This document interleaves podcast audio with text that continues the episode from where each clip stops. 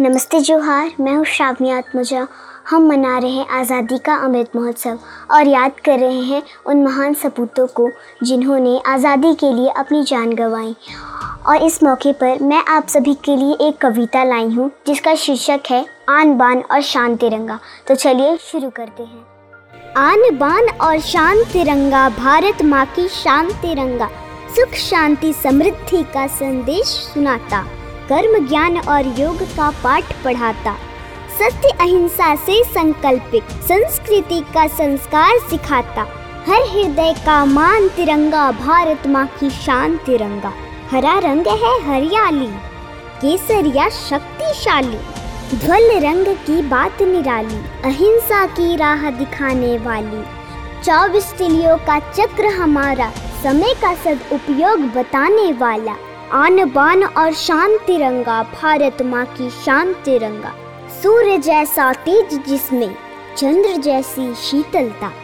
विश्व को राह दिखाने वाला, ऐसा कोई कहाँ मिलता? इस झंडे के खातिर कितनों ने है जान गवाई। माँ की गोद हुई सोनी, बहने विधवा कहलाई। ले क्रांति का चले मशाल थर थर काप उठी हुकूमत।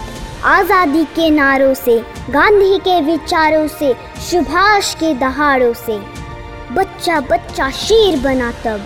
फिरंगी काँप उठे जय हिंद के नारों से। दमन और अत्याचारों की पीड़ा सही नहीं जाती थी। न्याय अर्थहीन और मौन था। पीड़ा कहीं नहीं जाती थी। पर चरखे का चक्र घूम रहा था।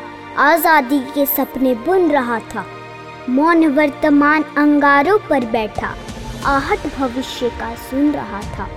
जाग रहा था हिंदुस्तान, सज रहे थे तीर कमान।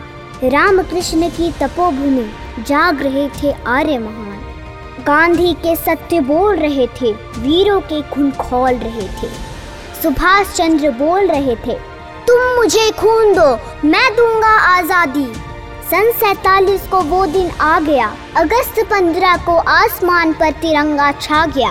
आओ, आज हम हर घर तिरंगा लहराएँ, अपनी गौरव गाथा को आसमान में लहराएँ, आसमान में लहराएँ।